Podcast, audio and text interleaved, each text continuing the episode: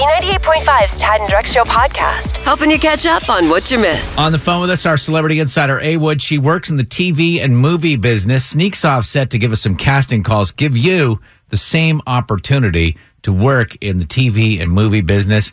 A Wood, who are you looking for this week? I need kids. Well, you know, kid looking people. You know what I'm saying. Right. you need kids case- for the movie and TV industry. We want to make sure that is. Oh, Understood. absolutely. That's the only way I'll ever need them. Absolutely. Yes. Support this, support this film project. This is the Connor Project, also known as Dear Evan Hansen. If you have not heard me rave about this, this is an adaptation of a Broadway show, which I think is going to be absolutely fabulous. Right now, they are casting for like their core group of students and faculty. So I'm looking for, again, high school students. That means I need adults around 18 to 25 ish that can play kids. But I also need the actual uh, faculty and high school uh, parents. So I'll also need 35 to 60 ish, all ethnicities, male and female. As far as the high school kids go, you said like 18 to 25, but could a 16 year old kid go out for this?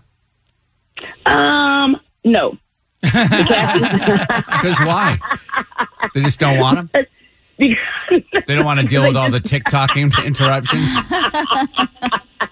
that may indeed be true. But seriously, you know, this is like with most films and TV shows that you see, the kids are never really kids playing kids. Ralph Macchio in The Karate Kid was like in his 30s playing a 16 year old. and, and because a- Asian people always look so good. Oh, Drex. Uh, uh, was Mr. Miyagi was like 24.